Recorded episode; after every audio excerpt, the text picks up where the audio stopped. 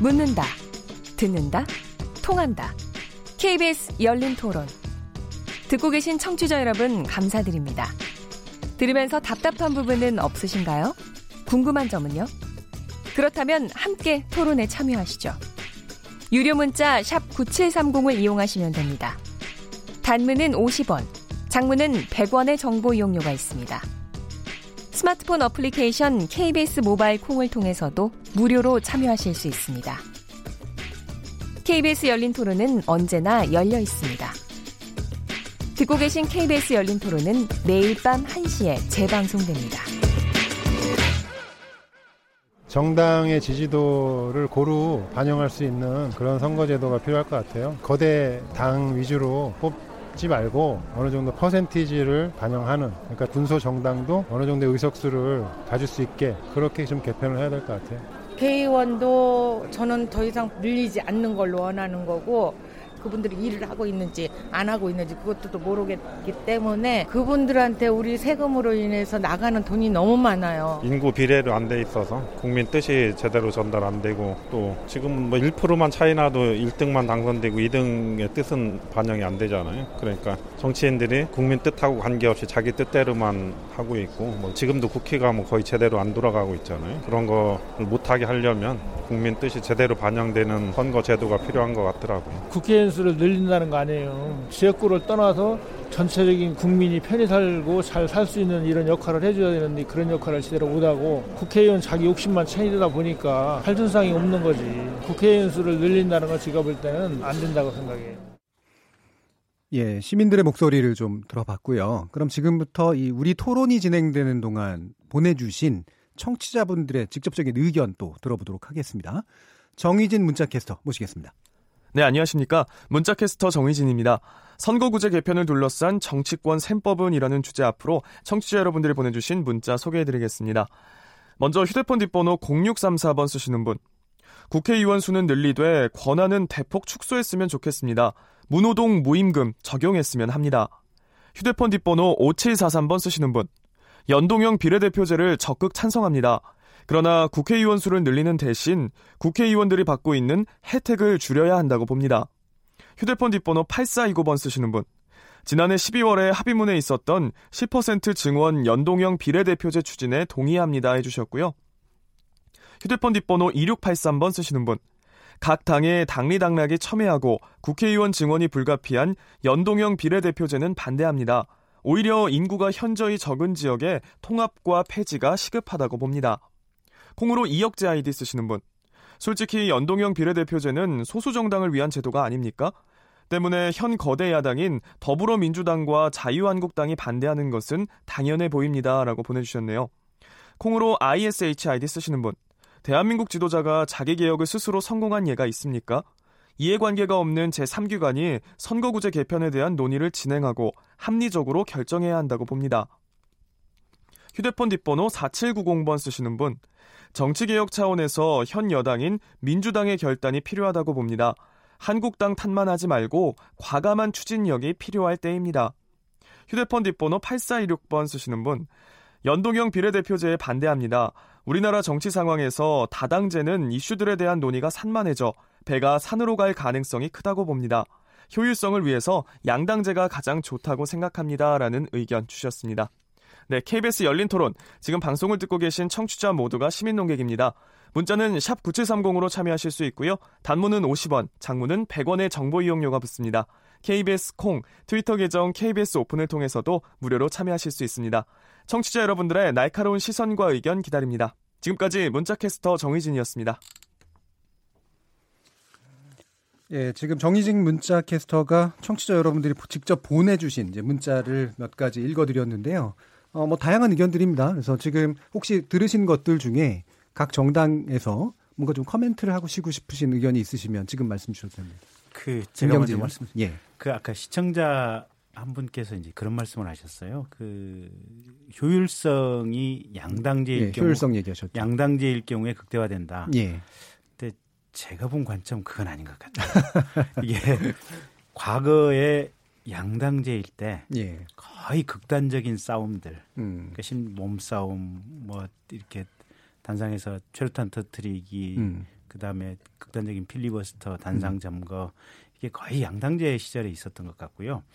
중간에 이를 중재할 만한 3당이나 특히 유럽 같은 경우 보면 대부분 이제 다당제로 연정을 하거든요. 예. 그래서 최초에 이제 이 의원 내각제 이제 이 어떤 정부를 조각하기가 쉽지 않아서 그렇지 예. 조각만 된 다음에는 음. 조금씩 조금씩 합의해서 합의가 제일 도출되기 쉬운 구조가 3당이나 4당이 있는 구조가 그나마 합의가 되는 것 같아요. 예. 양당제 같은 경우는 정말 끝없는 싸움과 극단적인 대립의 반복이 아닌가. 음. 그런 말씀. 외려 극단적인 대립이 나오기 네. 때문에 그럴 수 있다. 일단은 네. 제가 김종민 의원 거대가 이제 이른바 그 100% 연동제와 한국식 연동제의 쟁점이 담겨져 있는 대목이거든요. 네. 예. 근데 이제 아까 그 우리 청취자 분께서 보내준 문자가 상당히 정확한 쟁점을 짚은 겁니다.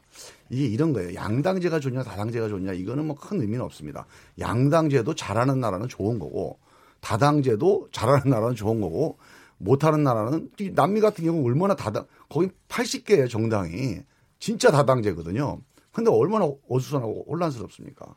그래서 이건 양당제냐 다당제냐가 중요한 게 아니고 이 권력 구조와의 조응성이 되게 중요합니다. 자, 지금 우리가 그 야삼당에서 주장하는 이른바 100% 연동, 독일식 연동제로 가게 되면 전면적인 다당제로 가는 거거든요.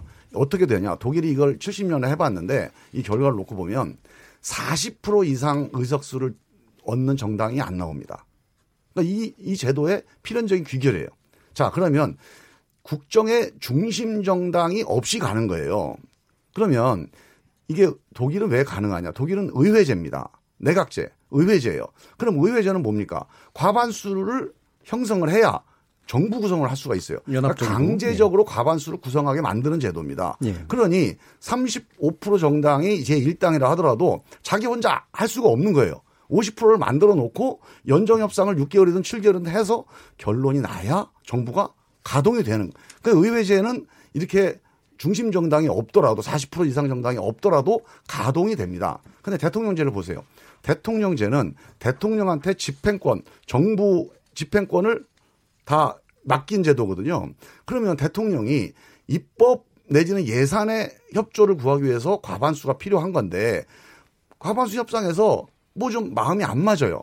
그러면 어떤 대통령과 대통령 소속 정당이 자, 내가 그냥 우리 소수당으로 가겠다. 이럴 수 있지 않겠습니까? 이러면 이거는 그야말로 여소야대가 만성화되고 정말 이게 무기력한 전국이 이렇게 일상화되는 건데 지금까지만 해도요 40% 이상 정당이 나왔어요. 지금 선거제도가 이렇기 때문에. 그런데 전면적인 저, 비, 비례대표제 연동제로 가게 되면 40%도 안 나와요. 이 저기 여당이. 예, 예. 그러면 여당이 40%도 안 나와요. 그러니까 우리가 300석으로 따지면 100석 정도 되는 여당이 200석 되는 야당들과 국정을 운영을 해야 돼 대통령이. 그 되게 혼란스러워요. 그래서 실제로 독일식으로 가려면 다당제가 좋습니다. 그러면 어떻게 해야 돼요? 의회제로 가야 됩니다. 그래서 솔직한 거는 의회제로 가자. 그리고 의회제로 가면서 이 전면적인 비례대표제로 가자. 이게 정확한 이제 주장인데 대통령제를 고치는 것에 대해서 어떤 로드맵이 없어요, 지금. 왜냐? 이거는 정치권에서 합의한다고 국민들이 일단 불안해요. 대통령제를 고치는 거에 대해서. 그렇기 때문에 이건 얘기를 안 한 상태에서 그냥 이 선출제도만 전면적인 뭐 다당제로 가자 이렇게 되면 기본적으로 대통령 정당 이 여당이 40%가 안 나오는 여당이 만성화됩니다. 예, 그럼 이거는 알겠습니다. 지금 있는 국정 운영을 안정적으로 끌고 나가기에는 상당히 위험한 예, 예. 방식이에요. 예, 그래서 100% 연동형으로 가는 건 한국 권력 구조 안 맞는다라는 일단 기본적인 이제 주장을 예, 예. 이제 지금 당론으로 얘기를 하신 거고요. 조금만 더 보완을 약간만요. 예. 김경진 의원 민주평화당에 뭐 저희도 뭐 정당 뭐 10개짜리, 20개짜리, 30개짜리 국회가 존재하는 그런 국가를 꿈꾸거나 생각하지는 않고요.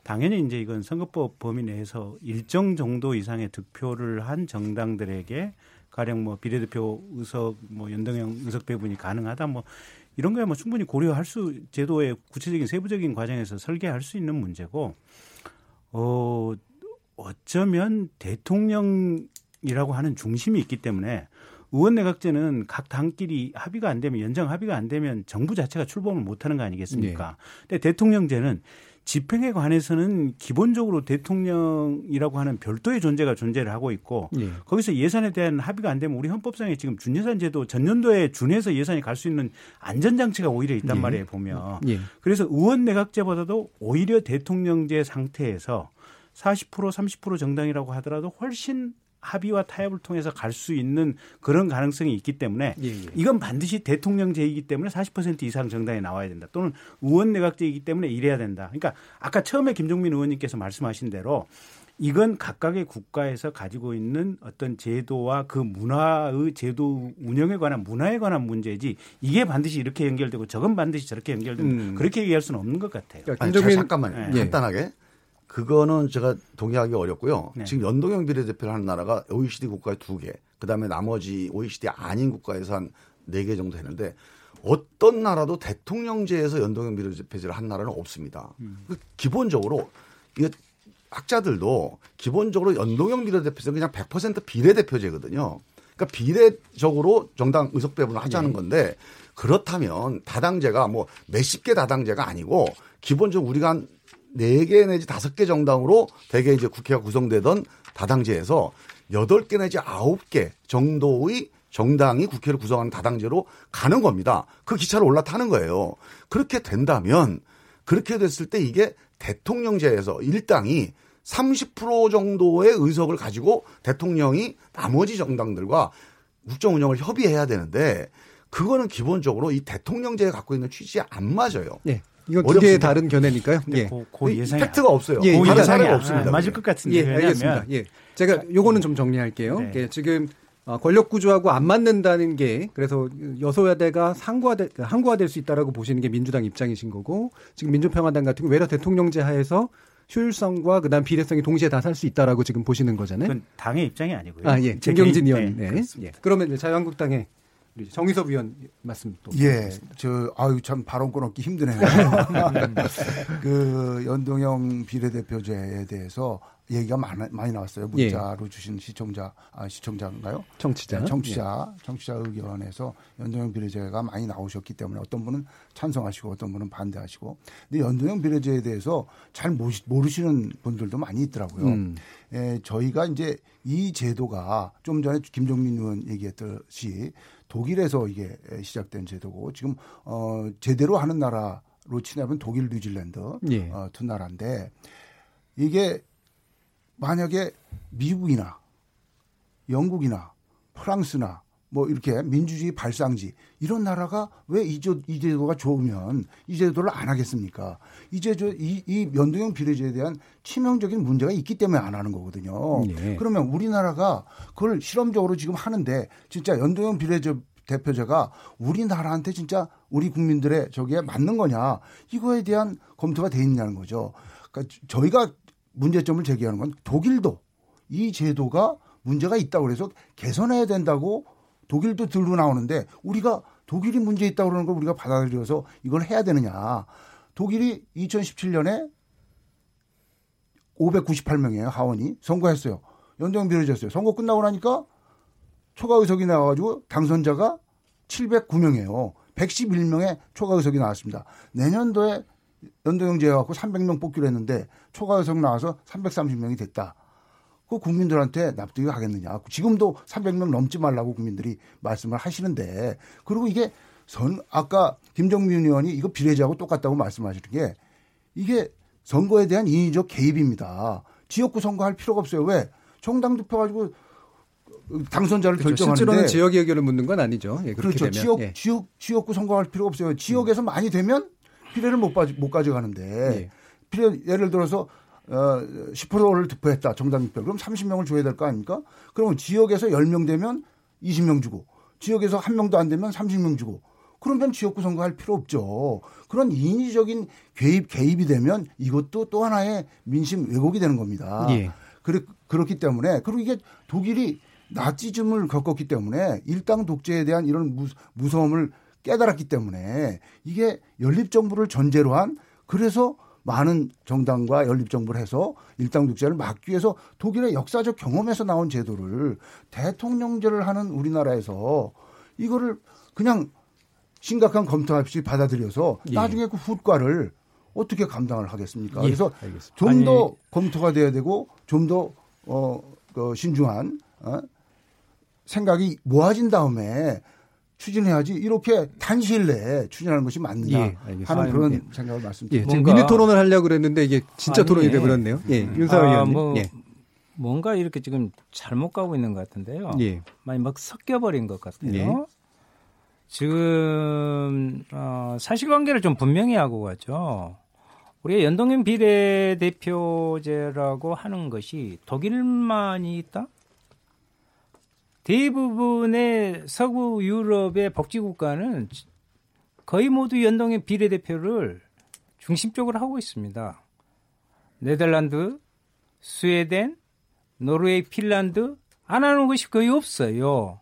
이렇게 미국이라든가 이러한 것은 오히려 그 부분에서 대단히 소수입니다. OECD 국가 중에. 이것을 방식의 예. 차이는 조금씩 있으나 예. 그리고 또 하나는 지금 김종민 의원님께서 선거제 개혁에 대해서 연동형을 중심으로 한 비례대표제를 도입해서 비례성과 대표성을 강화하는 것은 우리의 전 부분이었다라고 말씀하셨어요. 그런데 이 선거제에 거기에 동의해서 이를 지금 추진해 오고 있는 과정에서 느닷없이 권력 구조와 이 부분 병립할 수 없다는 과거에 개헌 논의의 그 논쟁 속으로 자칫 이게 섞여버릴 수 있는 이런 예. 우려가 있다. 그래서 저는 정확히 좀 분리를 했으면 좋겠고요. 오히려 아까 느닷없이 지금 자유한국당에서 느닷없이 이렇게 빨리 하자고 하는 거냐. 아까 30년 말씀 스스로 하셨잖아요. 아니 30년 동안 이 체제가 국회를 가장 신인도가 낮고 국민들이 가장 싫어하는 직, 직구 직업군이 직업군이 국회의원 아닙니까? 그것은 곧 곧바로 국회가 양당이라는 구도 속에서 지역 구도를 중심으로 해서 기득권 유지로 계속 되어 왔기 때문에 이것을 바꾸지 않으면 지금 청취자분들께서 의견 내신 부분에서도 왜곡 현상이 일어난다는 거죠. 그래서 선거제 개혁은 선거 제도에 끝나는 게 아니라 곧 정치 개혁이 되는 국회 개혁으로 이어진다. 그러기 위해서 어, 선거제 개혁을 하자는 데는 예. 과반수 이상이 지금 국민이 동의합니다. 물론 의원 정수 문제는 또 다른 양상으로 예, 나타나고 있습니다. 마치 의원 정수 문제도 나왔으니까 본격적으로 그 부분을 간단하게요. 사실관계 예. 하나만 좀 바로잡고 갔으면 좋겠는데. 예, 간단하게. 지금 우리 윤소아 의원님께서 약간 사실관계에 오인이 있으신 것 같은데 연동형 비례대표제는 OECD 국가에서 독일, 네덜란드 이외에는 없습니다. 뉴질랜드. 아, 뉴질랜드. 100% 뉴질랜드. 연동형에 대해서 지금. 아, 100% 연동형이 아니고 연동형이라고 부를 수 있는. 그렇고 예. 지금 말씀하신 북구 내지는 서부 유럽의 복지 국가들이 하는 제도는 권역별 비례대표제를 100% 하는 거예요. 그 권역별 비례대표제를 100% 하고 지역구를 선거를 안 합니다. 정당 명부 연동 네. 방식이 아니라는 그렇죠. 말씀이죠. 그러니까 연동을 할 필요가 없는 거예요. 지역구 음. 선거를 안 하니까. 그러니까 100% 비례대표제를 하는 나라들이고 독일처럼 지역구와 비례대표를 동시에 하는 나라만 연동을 할 거냐 말 거냐 고민하는 거죠. 그래서 그거를 채택하고 고민한 나라는 뉴질랜드하고 독일 딱 두 나라밖에 없습니다. 음. 아니, 일대, 내가 특수한 제도. 아니, 아니, 아니. 그것, 그것은 좀 달리 좀 보셔야 될 것 같고요.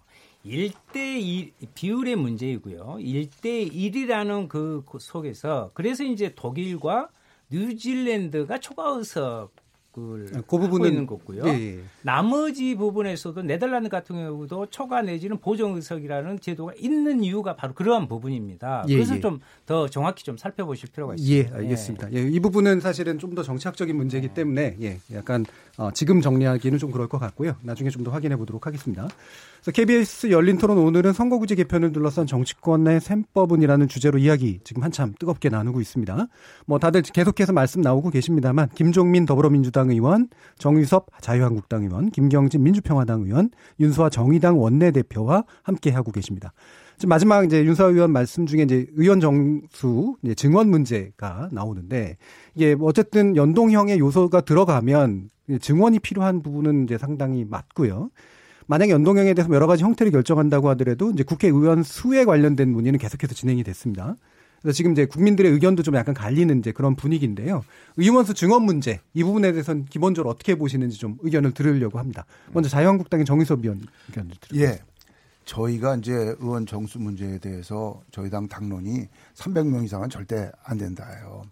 이게 왜 이런 당론이 나왔냐면 저 여론조사 해보니까 80%가 어떠한 경우에도 뭐 예를 들어서 세비를 삭감하더라도 의원을 중, 증언하면 안 된다는 국민 여론조사 결과가 나와 있고 예. 축소하자는 어, 의견은 52.4%입니다. 어, 국회의원 정수를 주, 줄이자는 이러면 국민들이 납득하고 국민들이 동의해 줄 때까지는 의원 정수를 늘릴 수가 없습니다. 많은 의견 수 지금 우리나라 국회의원 숫자가 그 다른 OECD 국가에 비해서 적다. 그러나 미국이나 일본보다는 그, 그, 그 인구 대비 숫자가 우리가 많습니다. 그러니까 미국, 일본과 또 비교하면 그래요. 그럼 다른 나라보다는 우리 국회의원 숫자가 적어요.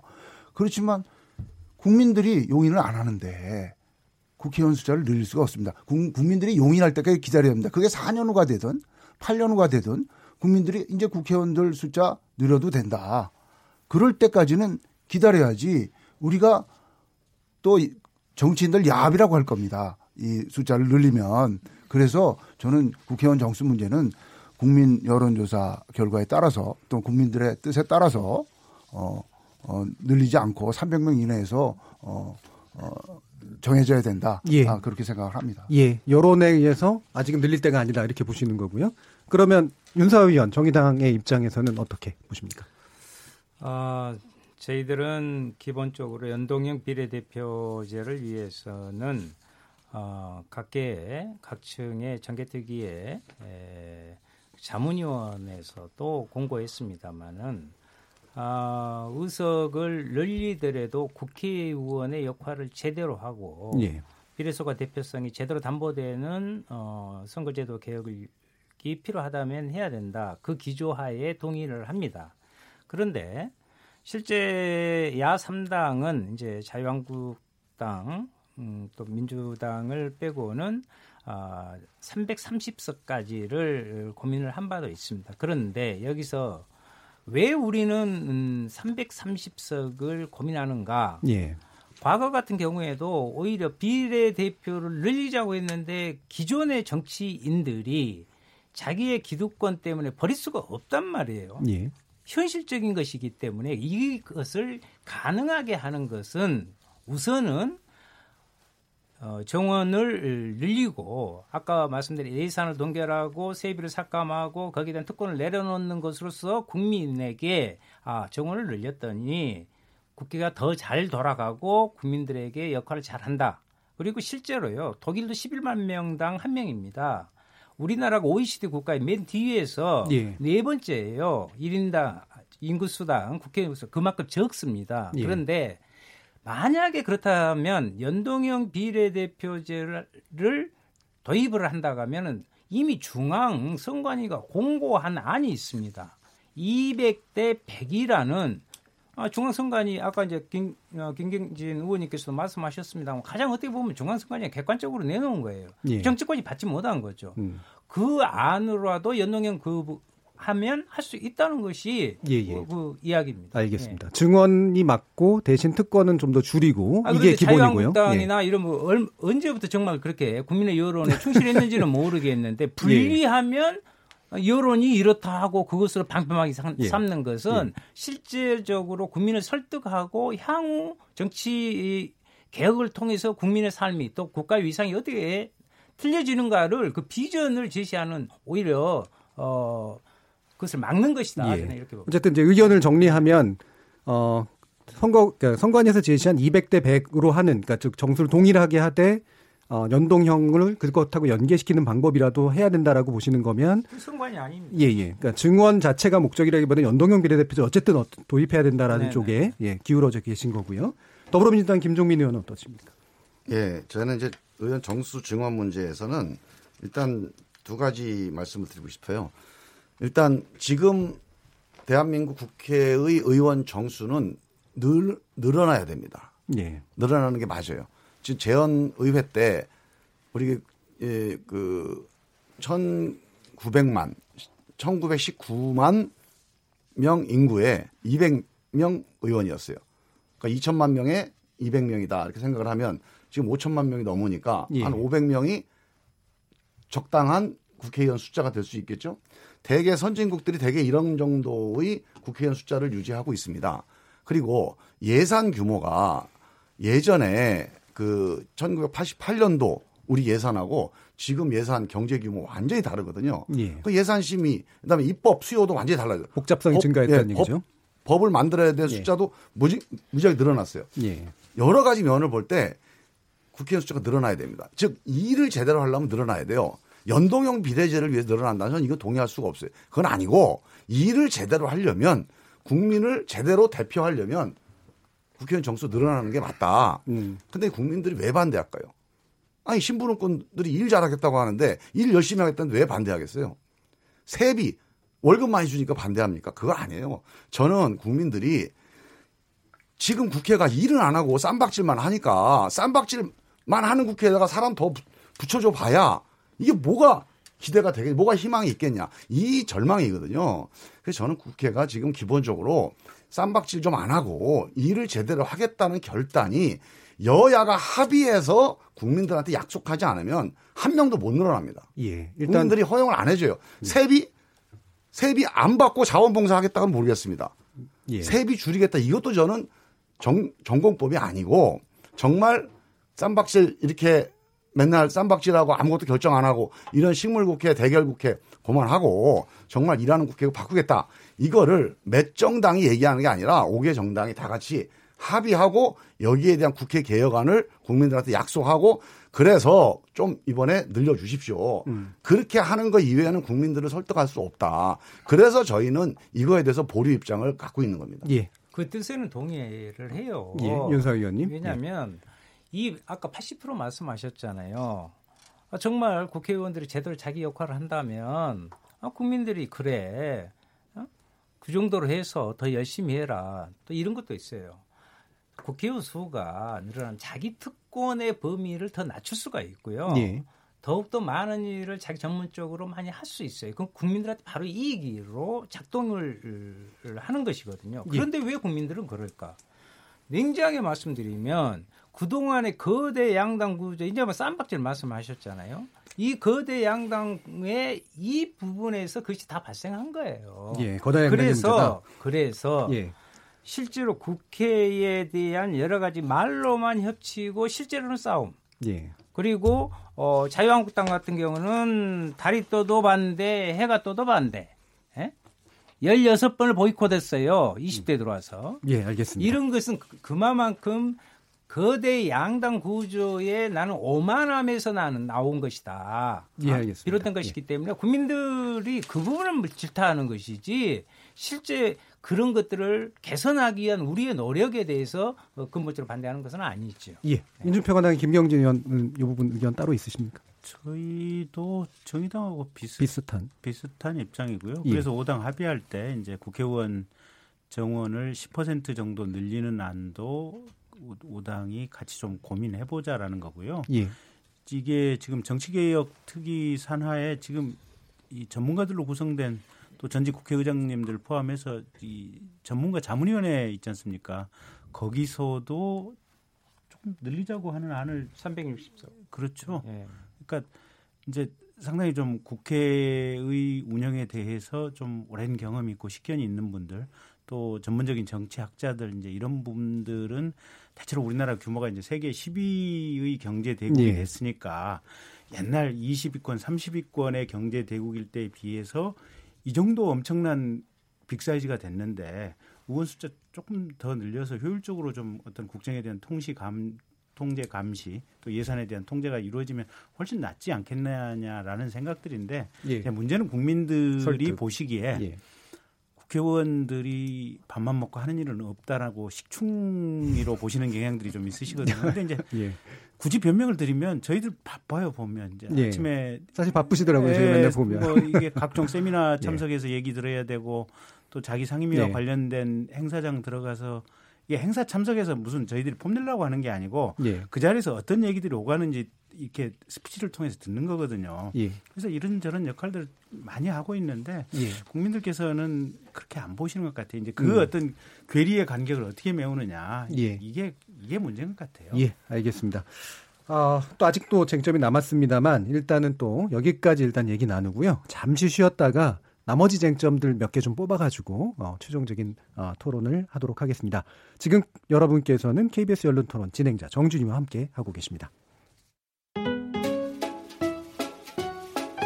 토론 듣기만 하면 답답하시죠? 유료 문자 9730으로 문자 보내시면 토론에 참여하실 수 있습니다. 짧은 문자는 50원, 긴 문자는 100원의 정보 이용료가 있습니다. 스마트폰 어플리케이션 모바일 콩을 통해서도 무료로 참여하실 수 있습니다. KBS 열린 토론은 당신을 향해 언제나 열려 있습니다. 자, 지금부터 또 토론이 진행되는 동안 어, 청취자 여러분들께서 보내주신 의견들이 몇 가지 있습니다. 정의진 문자 캐스터 연결합니다. 네, 안녕하십니까. 문자캐스터 정의진입니다. 청취자 여러분들의 참여가 계속 이어지고 있는데요. 몇 개 소개해 드리도록 하겠습니다. 네, 먼저 휴대폰 뒷번호 4128번 쓰시는 분. 연동형 비례대표제는 미니 반영이 제대로 되지 않을 거라는 생각이 듭니다. 기본적으로 인물이 아니라 정당을 보고 투표하는 제도이기 때문입니다. 그래서 선거 정서와 맞지 않는다는 생각이 듭니다. 콩으로 황규현 아이디 쓰시는 분. 국회의원과 국민 간의 거리감의 이유는 우리 지역을 위해 뽑은 지역구 국회의원이 저와 이 지역을 위해 일하는 사람이라고 느끼지 못하기 때문입니다. 그런데 연동형 비례대표제는 지역구가 줄어들고 여기에 비례가 더 늘어나는 구조일 듯한데 국민과 국회의원과의 거리감이 더 커지지 않을까요? 휴대폰 뒷번호 8701번 쓰시는 분. 국민들은 현재 의원 수도 많으니 줄여야 한다는 의견이 대다수라고 봅니다. 의원 수 모자라서 대의 정치가 겉돈 적이 있었던가요? 현재 국회 상황이라면 국민들은 국회의원 몸집 불리기를 용인하지 않을 겁니다. 해주셨네요. 네, KBS 열린 토론. 지금 방송을 듣고 계신 청취자 모두 시민 농객입니다. 계속해서 청취자 여러분들의 날카로운 시선과 의견 기다리겠습니다. 지금까지 문자캐스터 정희진이었습니다. 예, 정희진 문자캐스터가 청취자 여러분들이 보내주신 문자를 읽어줬는데요.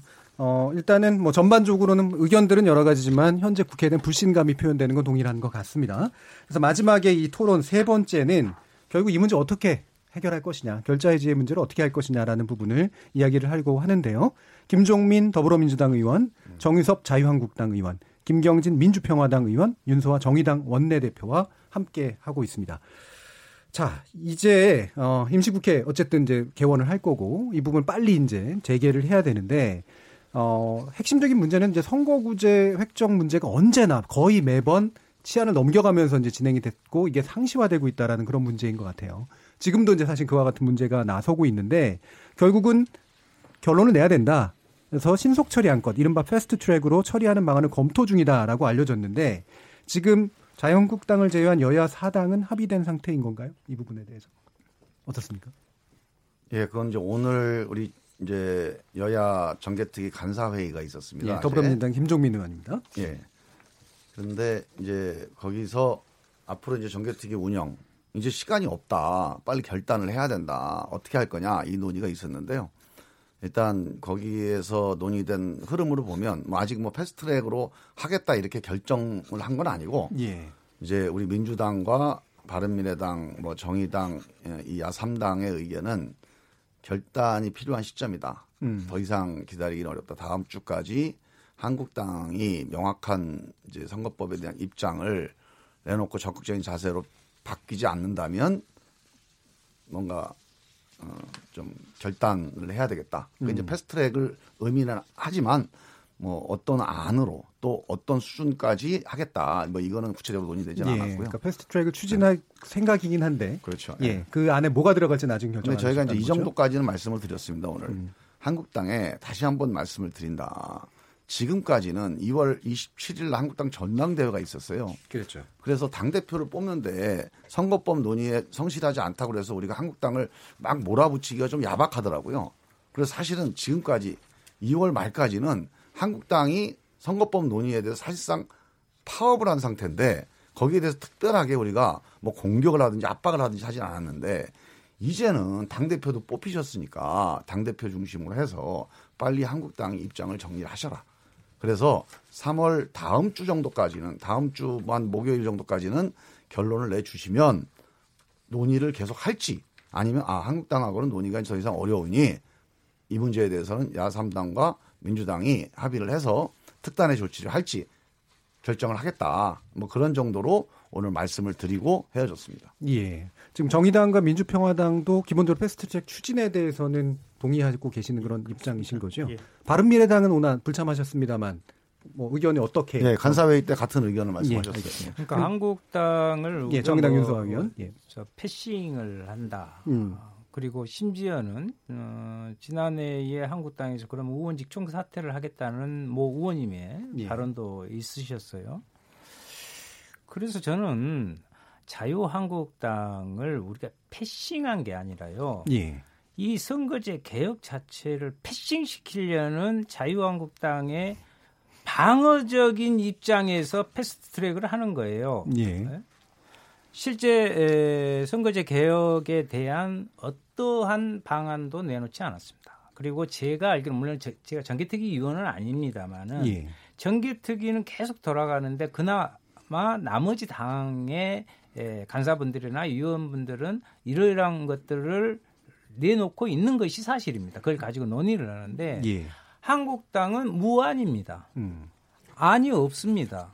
그러면 이제 금방 말씀하셨지만 당의 대표 선거도 끝났고 지도부가 어, 바뀌었으면 거기에 따른 시, 에, 시간의 이 촉박성이나 이런 걸 봐서는 지금 당장이라도 한국당은 빨리 그 안을 국민 앞에 내놔야 됩니다. 근데 지금까지 없다는 것은 대단히 저는 이 부분 무책임한 것이다 이렇게 예. 생각을 합니다. 예. 자유한국당의 정의섭 의원께 지금 예, 윤사 의원님 말씀하셨으니까 또 해야 되겠네요. 예. 그 김종민 의원님 말씀하신 대로 저희 전당대 때까지 기다려줘서 고맙고 전당대회가 끝났으니까 이제 우리 당 대표 중심으로 어, 선거제 개편에 대한 저희 입장을 마련을 해야 될 것 같습니다.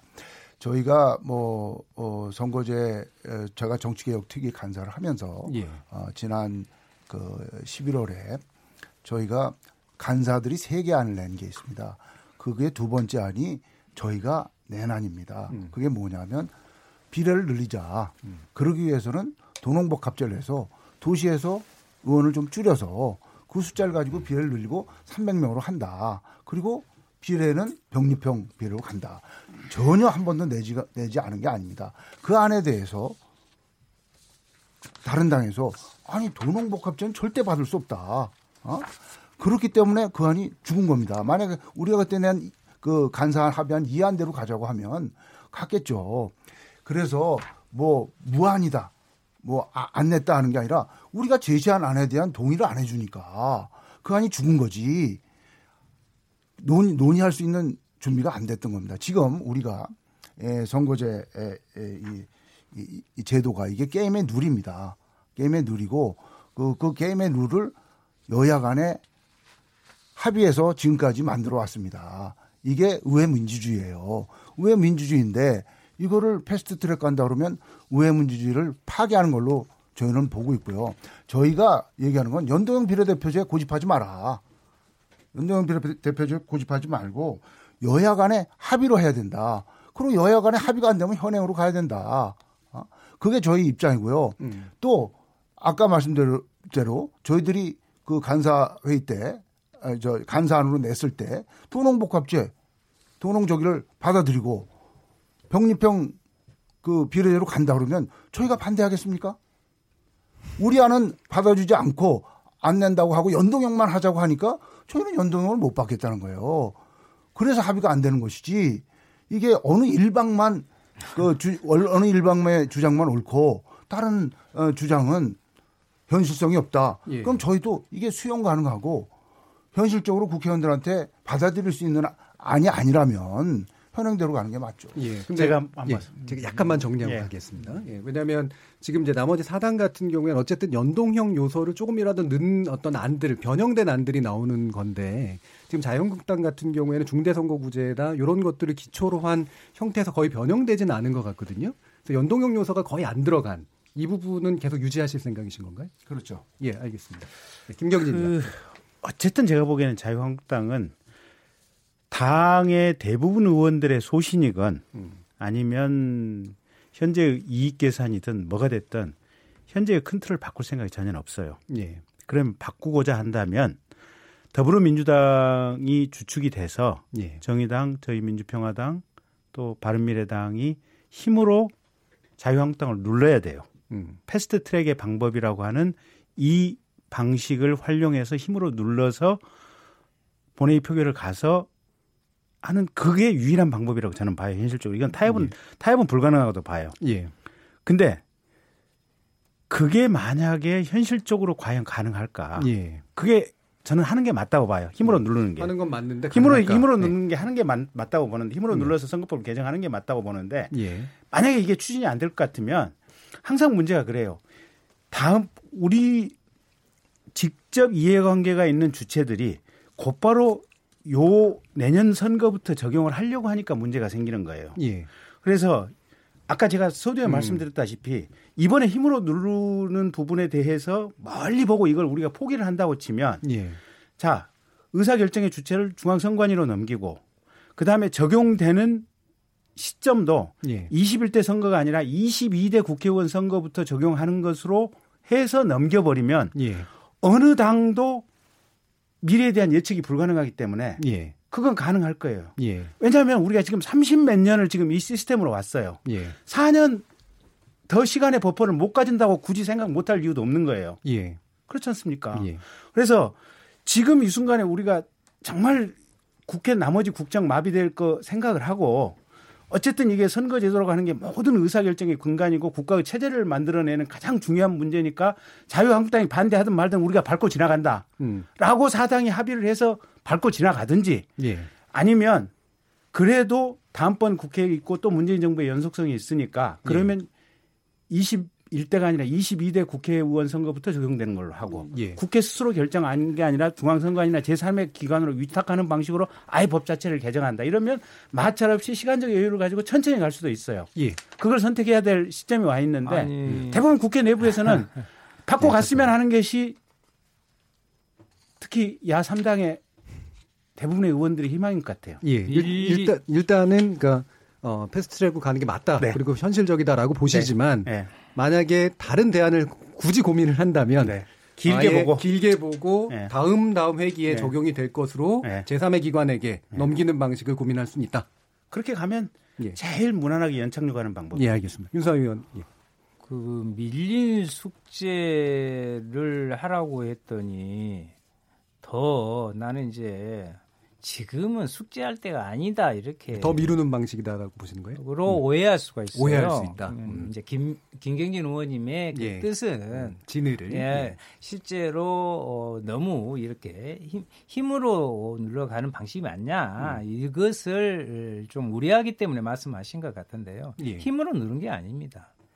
국회 법으로 합법적으로 가자는 것입니다. 그 동안에 오히려 이 갈 수 있는 것을 몽리 형식으로 막아온 자유한국당이 있기 때문에 아니 어, 신속 지정 안건을 해야 되는 국회 선진화법의 그 한계 이것이라는 합법 기구를 통 경로를 통해서라도 이 그동안에 밀린 숙제를 국민한테 해야 되는 것이 국회 지금 의무지 않습니까? 지금 예. 1월, 2월에 이 모습이 국민들한테 보이는 국회의 모습 아니에요. 여기서 더 어떤 것을 이야기할 수 있겠습니까? 저는 예. 그것은 예. 어, 문제가 있다. 그러니까 뭐 패스트트랙이든 뭐 이런 상당히 어렵게 만들어져 있는 기존 제도를 활용하는 것 자체가 문제는 아니잖아요. 제가 볼 때는 뭐 당연히 문제는 아닌 것 같고요. 예. 느끼질까 봐. 그러면 네. 김종민 의원께 여쭙겠는데 예. 지금 이제 뭐 기본적으로 패스트트랙 안들이 나오지만 설득을 하려고 하실 테고 설득의 방향도 몇 가지 좀 고민하시는 게 혹시 좀 있지 않을까요? 일단요. 예. 이제 그 뭐 설득이라기보다도 아까 이제 그 우리 김영준 의원님 뭐 자유한국당을 막 뭐라고 그래요? 하네. 누르고. 아, 그건 아니고요. 제가 보기에 어차피 하실 생각이 네. 없어요, 이쪽은. 자유한국당을 뭐 밀어붙이거나 아니면 깔아뭉개는 건 아니고 네. 정확하게 얘기하는 건 이겁니다. 우리 자유한국당이 계속 말씀하시는 게 합의 아닙니까? 네. 어떻게 선거법을 합의해서 해야지. 음. 그거 아니에요. 그죠? 근데 우리가 합의를 한번 생각을 해보자고요. 우리가 민주주의적 합의라고 하는 게 민주공화국에서 합의라는 게 어떻게 만들어지는지 합의라고 하는 건요 한참 토론을 합니다. 의견이 달라요. 의견이 다른 사람들이 막 토론을 하다가 그 중에서 다수 의견에 그 소수 의견이 소수 그러니까 그 소수 의견을 갖고 있는 사람들이 다수 의견에 동조해주면서 합의가 만들어지지 소수 의견을 가진 사람들 다수가 야 너 불쌍하니까 내가 너 동의해줄게. 이렇게 해서 이루어지는 합의는 없습니다. 민주주의에서 합의라고 하는 거는 과정을 통해서 토론을 하지만 결과적으로는 다수 의견에 소수가 동조해 주는 게 민주주의의 합의 원칙이에요. 그래서 지금도 저는 자유한국당이 저는 토론을 하자는 겁니다. 토론하고 같이 협상하되 이게 다수 의견이 형성된다면 소수 의견이라면 다수 의견을 존중해 주자. 그러면 합의가 돼요. 소수 의견이 나는 다수고 소수고 상관없어. 내 의견 아니면 안 돼. 이래 버리면 합의는 불가능하잖아요. 그래서 저는 지금도 자유한국당이 만약에 합의를 원하신다면 소수 다수를 한번 우리가 충분히 검토해보고 소수 다수에 따라서 합의를 이룰 수 있어요. 근데 지금은 자유한국당이 그럴 뜻이 없기 때문에 그렇다면 국회 법이 마련된 방안대로 가자는 것이고 저희는 아직까지도 마지막까지 그런 말씀을 드리는 겁니다. 이게 3월 한 15일 정도면은 패스트트랙이 일단 이 열차가 출발을 해야 돼요. 예. 자, 이 출발하기 전에 직전까지라도 그 전날까지라도 자유한국당이 지금 말씀하신 대로 이 다수의 의견을 존중하겠다. 그러나 뭐가 다수인지는 한번 겨뤄보자. 한번 토론해보자. 만약에 그 정도의 자세라면은 저는 논의할 수 있다고 봅니다. 예. 그런데 자유한국당이 우리 입장 아닌 거는 못 받겠다. 이런 입장이라면 그건 민주주의 합의 원칙을 안 지키는 거기 예, 때문에. 예. 정의섭 의원님 의견 들어보겠습니다. 예. 어, 저희가 이제 3월 국회가 이제 정상화가 됐어요. 예. 그렇기 때문에 이제 정개특위도 아마 회의가 시작될 겁니다. 다시 예, 합의를 위한 어, 논의를 어, 할 수 있는 장이 마련될 것이라고요. 그 다음에 뭐 다수의 에, 주장대로 가자고 하시는데요. 선거법은 우리 어, 헌정 역사적으로 한 다수당이 소수당을 그냥 누르고 그렇게 막무가내로 통과시킨 적이 없습니다. 끝까지 합의를 해서 조정을 하고 그렇게 해서 했다는 말씀을 드리고 저희가 이게 무슨 이 어느 제도가 어느 제도가 편파적이고 당리당략적이고 하다면 그거에 대한 어, 동의를 할 수 없는 거는 당연한 거고요. 문제를 제기하는 거는 당연한, 당연한 거고. 그러나 이게 합의할 수 있는 지점까지는 끝까지 가야지 이걸 무슨 뭐, 그, 그, 그 다수, 다수의 의결로 하겠다 하는 거는 저희는 선거법에 관한 이게 게임의 룰이기 때문에 동의하기가 어렵다는 말씀 드립니다. 네, 이 부분은 제가 약간 확실하게 좀 하고 가야 될 것 같은데, 그러니까 음. 지금 다수안을 받으라는 말씀이 아니라 다수안인지를 확인해 보고, 그다음에 소수 소수 쪽의 의견이라면 다수안을 존중해서 소수안을 조정하자라는 그런 말씀이라고 저는 이해가 되거든요. 이 부분에 대해서라면 그러면 자유한국당이 만약에 다수안이 아니라고 판단하신다면 조정된 소수안이라도 나와야 될 것 같은데 이 부분에 대한 어떤 나름의 대비가 그, 있으신가요? 아까 저, 저 말씀하셨듯이 어, 우리가 이제 전당대회가 끝나서 새로운 지도부가 구성이 됐고, 예. 뭐 내일도 의원총회를 합니다.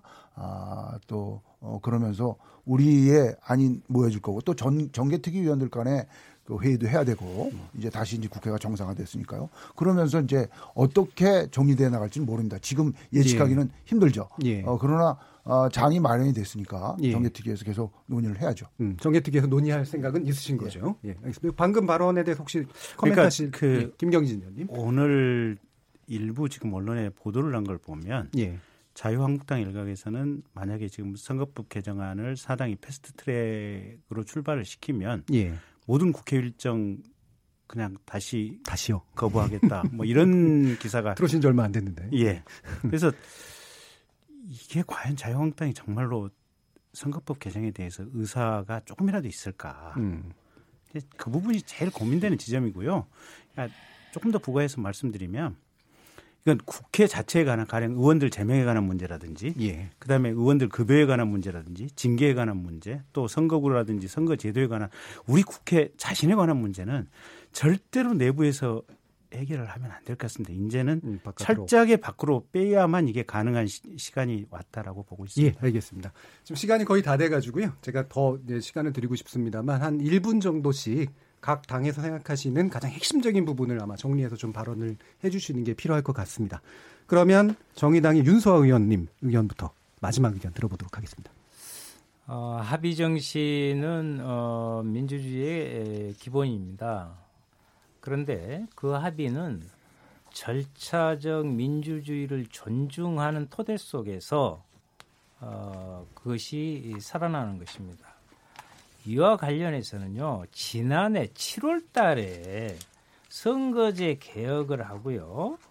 정치 개혁이죠. 그리고 사법 개혁 등등을 전부 이미 끈거리를 거리를 합의를 한 상황에서 여기까지 왔는데 예. 그간에 그러면 그 합의를 한 것을 실천을 했느냐 절차적으로 저는 정계특위는 돌아갔으나 정당 정치가 거의 실종되다시피 한 것에서 오히려 나는 자유한국당이 자기 책임성을 느끼고 아 지금이라도 빨리 이 문제에 대해서 대안을 내놓고 그것을 가지고 이야기를 해야겠다 하는 어, 책임 있는 태도가 더 필요하다 이렇게 생각을 합니다. 그리고 연동형 비례대표제를 통한 선거제 개혁은 정말 이 촛불에서 나타난 민심 그대로를 예. 반영하는 그 요구에 부응하는 정치 특히 국회의 책임입니다. 이렇게 예, 알겠습니다. 자, 그럼 바로 자, 받아서 자유한국당의 정의섭 위원께 예, 예. 여쭙겠습니다.